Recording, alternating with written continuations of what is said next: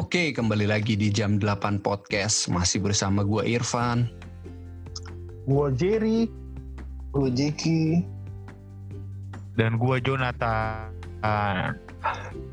Gimana kabarnya nih kawan-kawan semuanya nih? Lambat laun kita sebagai manusia itu kan pasti punya banyak pembelajaran hidup lah ya. Seperti salah satunya itu kita sering diremehkan oleh orang lain. Mungkin semuanya termasuk yang mendengarkan juga pasti relate dengan topik ini. Sering apalagi kayak Jerry itu katanya sering banget tuh diremehin orang lain. Tetapi dia bisa membuktikan bahwa orang yang meremehkan dia itu tidak sepenuhnya salah. Karena mungkin entah dia memang pantas diremehkan atau memang dia senang diremehkan, tetapi pada akhirnya dia membuktikan ke orang-orang bahwa dia tidak pantas diremehkan. Langsung saja kita dengar cerita dari kawan kita Jerry. Ayo Jerry ya, lu udah keren itu. Oke. Langsung masuk semuanya. Iya, bang, tadi suara lu agak hilang dikit bang, makanya gue nunggu kapan nih. Pilih. Sekarang waktunya, yuk bisa yuk. Nah, kalau cerita tentang diremehkan, gue mah cerita tentang diremehkan udah kenyang lah, karena dari kecil sampai gede selalu diremehkan. Pasti. Contohnya? Tapi, contoh mah banyak. Atuh, kalau misalnya udah dari kecil sampai gede lu minta contoh salah satu, kalau kebanyakan tuh udah nggak tahu milahnya gimana, udah jadi suatu kebiasaan yang nggak bisa dilawan lagi gitu. Tapi kan pendengar butuh tahu gitu lu diremehkan seperti apa. Oh, ini ada kejadiannya pas gue SMA bang. Jadi pas SMA itu dan nilai matematika gue akuin lah cukup hancur lebur berantakan. Sampai guru matematika gue kelas 1 itu tuh kayak gimana ya, kalau ngadepin gue tuh kayak dia ngadepin orang bebel aja gitu lah menurut dia. Jadi kayak sampai emosi, sampai segala macem, kayak nganggap gue tuh malas belajar, padahal kan sebenarnya emang gue nggak bisa ya. Ini guru yang lelawan waktu itu? Kan ini beda lagi. Beda lagi. Kalau guru yang gue lawan yang waktu itu tuh orangnya sebenarnya asik, makanya gue berani bercanda kayak gitu. Oh. Okay. Terus pas kelas 3 ya kan, pas acara ulang tahun sekolah waktu itu tuh ada lomba cerdas cermat pengetahuan umum satu sekolah gitu, tingkat angkatan. Jadi kayak ada perwakilan kelas 1 IPS, 1 IPA, sampai 3 IPS, 3 IPA gitu. Nah, di lomba itu yang juara satunya IPS kelas 3, gua sama temen-temen gua bertiga. Nah, yang anehnya lagi, yang bikin mereka bingung itu tiga-tiganya ini, gua temen gua hobinya bermasalah. Nah, satunya gua. Nah, dari situ karena kita gua sering jawab pertanyaan, sering gua inilah setiap pertanyaannya gua jawab. Akhirnya di situ ini bang bikin gurunya itu sadar. Jadi pas gua besoknya pas balik lagi ke kelas, gurunya ngomong ternyata kamu bisa juga ya punya pengetahuan umum dan luas gitu bang. Itu yang membuat gua ya emang gua nggak bisa mata pelajaran lu, tapi bukan berarti gua nggak bisa segalanya gitu. Oh, itu momen yang lu diremehkan ya, jadi akhirnya lu bisa membuktikan bahwa itu tidak pantas diremehkan oleh guru brengsek tersebut ya. Iya, lebih iya sih. Oh, di situ tuh kayak berharapnya jadilah guru yang jangan cuma membanggakan satu mata pelajaran lah, jangan jadi kayak gitu. Jadi guru yang bijak aja, menganggap semua orang tuh bisa, cuman emang kemampuannya aja berbeda. Iya. Kayak kata Albert Einstein, jangan ajarin monyet untuk berenang. Ya itulah, kalau nggak salah gue juga lupa, biar keren aja. Ikan manjat pohon. Jangan ajarin ikan manjat pohon, mamot untuk push up, gitu-gitu lah ya kalau nggak salah ya. Kalau sama burung berenang. Kura-kura push up. Nah kalau Jeki lebih menarik lagi nih, bagaikan cerita Cinderella katanya nih. Mantap. Kalau gue sebenarnya bukan diremehkan sih, tapi ngeremehin. Ngerti. Ngeremehin. Biasa lah. Main catur ya kan. Ini kocak. Main catur adalah teman gue. Jadi ya dengan walaupun dengan otak gue yang gak seberapa ini, main lah gue. Gue ngeremehin dia. Yakin gue pasti menang. Tapi pas main, tau-taunya kalah. Gue minta ulang lagi ya kan. Main lagi, kalah lagi gue. Main sampai 3 kali kalah terus gue tuh. Di situ gue rasa kalau misalnya gue ngeremehin orang secara nggak langsung nurunin mental gue sendiri sebenarnya. Iya, ya Pak, ego lu terlalu percaya diri tuh kan nggak baik juga. Terlalu overconfident. Overconfident. Itu sih poin yang gue dapet dari situ sih. Iya. Akhirnya mental lu lah yang keserang dari situ ya, Jek. Iya. Mental gue kena, psikis gue kena, udah. Mantap, langsung rehab loh. Jadi gila. Berasa. Kayaknya lo harus perlu belajar sama siapa?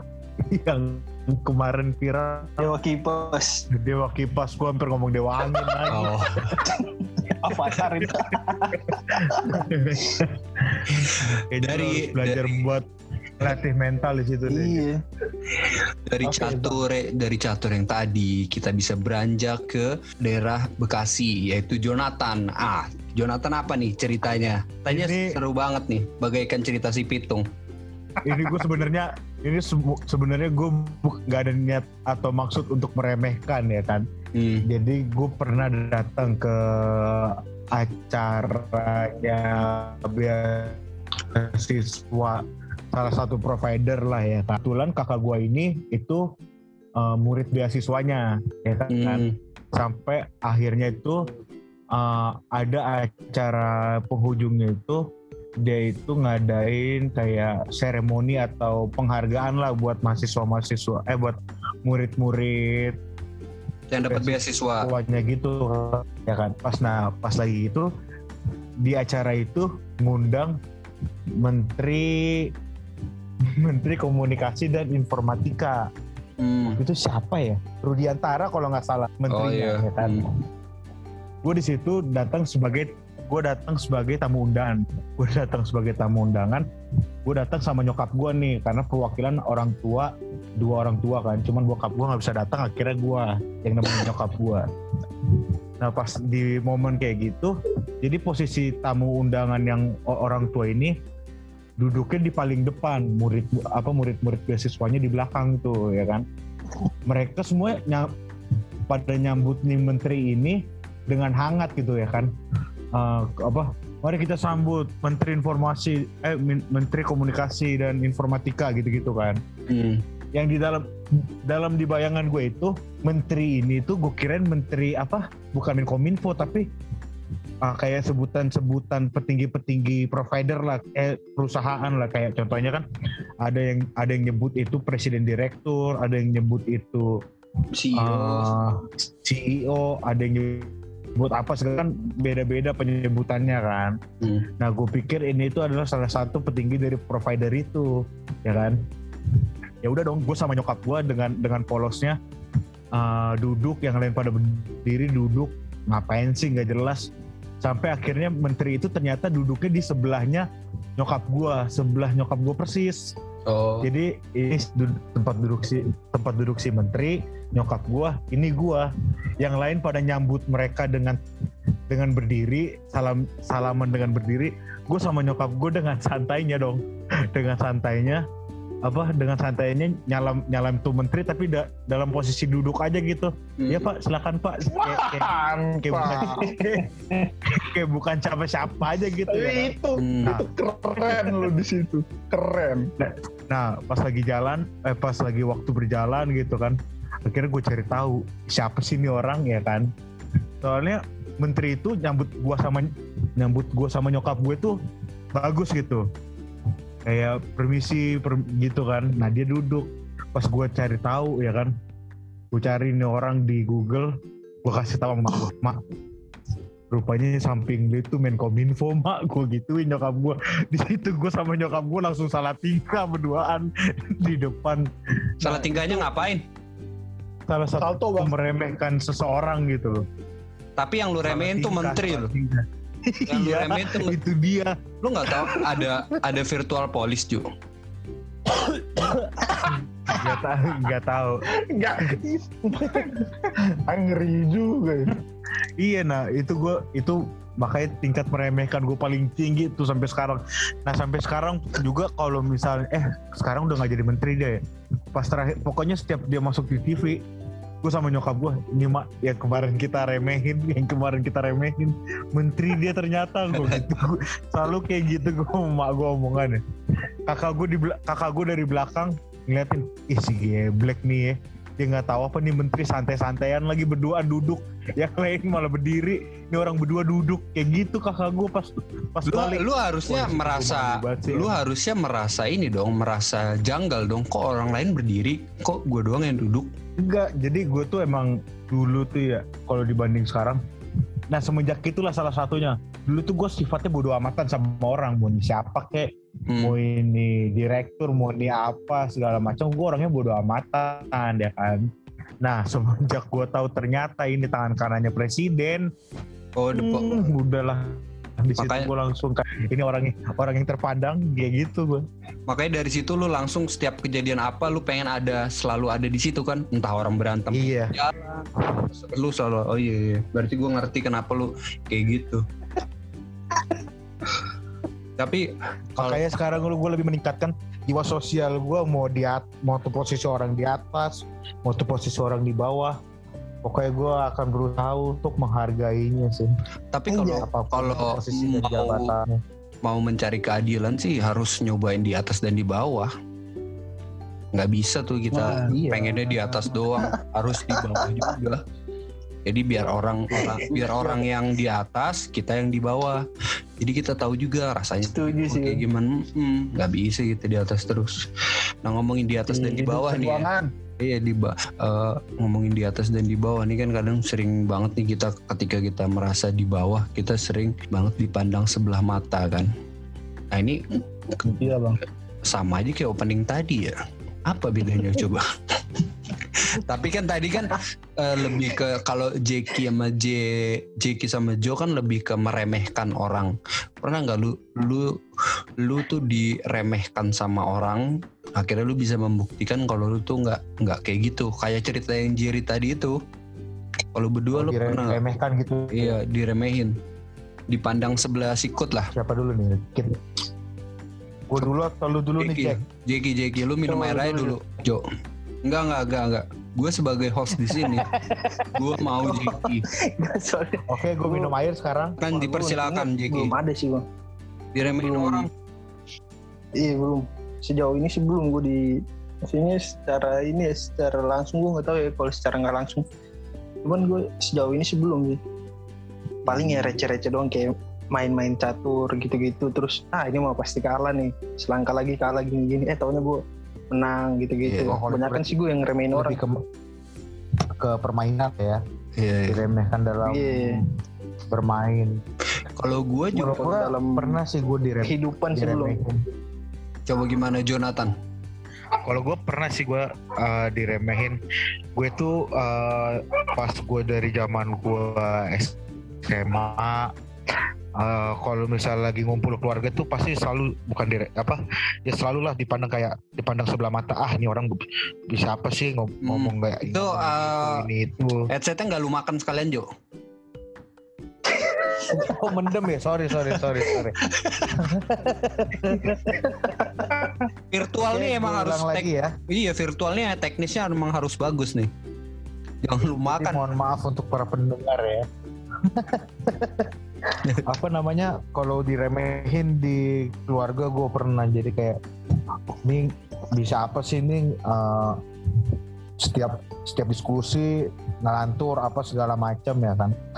Nah begitu gue masuk ke dunia hukum lah istilahnya, masuk fakultas hukum gue belajar materi-materi, belajar tentang peraturan, belajar tentang hak, belajar tentang apa segala macam. Akhirnya gue lebih sama belajar public speaking juga ya.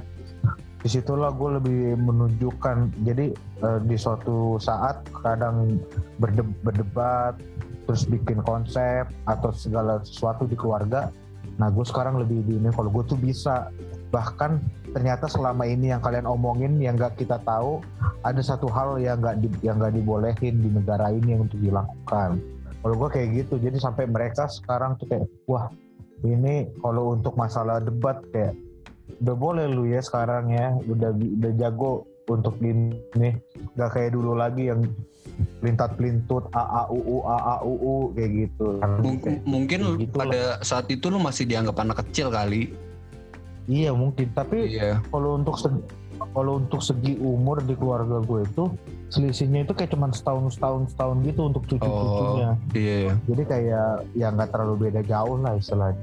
Nah, berarti kalau sekarang kayak masih diukur, berarti tingkat pendidikan lu akhirnya ini juga ya, dilihat juga ya. Oh dia orang berpendidikan nih, nggak bisa asal ngomong nih sama Jonathan nih. Iya, soalnya kan emang kan kalau dari zaman gue sekolah ya, tingkat pendidikan gue sih terbilang rendah lah, selalu di peringkat-peringkat bawah lah istilahnya. Walaupun sekarang gue bisa dibilang gue bukan yang terbaik juga, tapi secara rating pemikiran lah, kayak daya nalar gue itu sama daya ininya itu meningkat lah gitu. Jadi gue lebih dipandang sama pengalaman juga sih. Begitu. Kalau lu Jer, gimana Jer? Tadi lu kan boleh aku cerita satu lagi kali ya? Boleh. Gue ada satu lagi sih dipandang sebelah mata. Boleh. Itu matanya sampai juling juga nggak apa-apa. Nama tempatnya cuman sampai kebalik lagi ya. Gue dipandang masalah biaya pendidikan lah, ya kan. Gue pernah ngajuin penundaan pembayaran lah di luar jatuh tempo. Nah di situ gue coba ngajuin, gue langsung ditolak mentah-mentah tuh.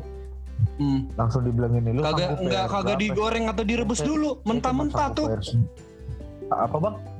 Enggak, iya terus aja. Gua nggak ngomong apa-apa. Terus aja.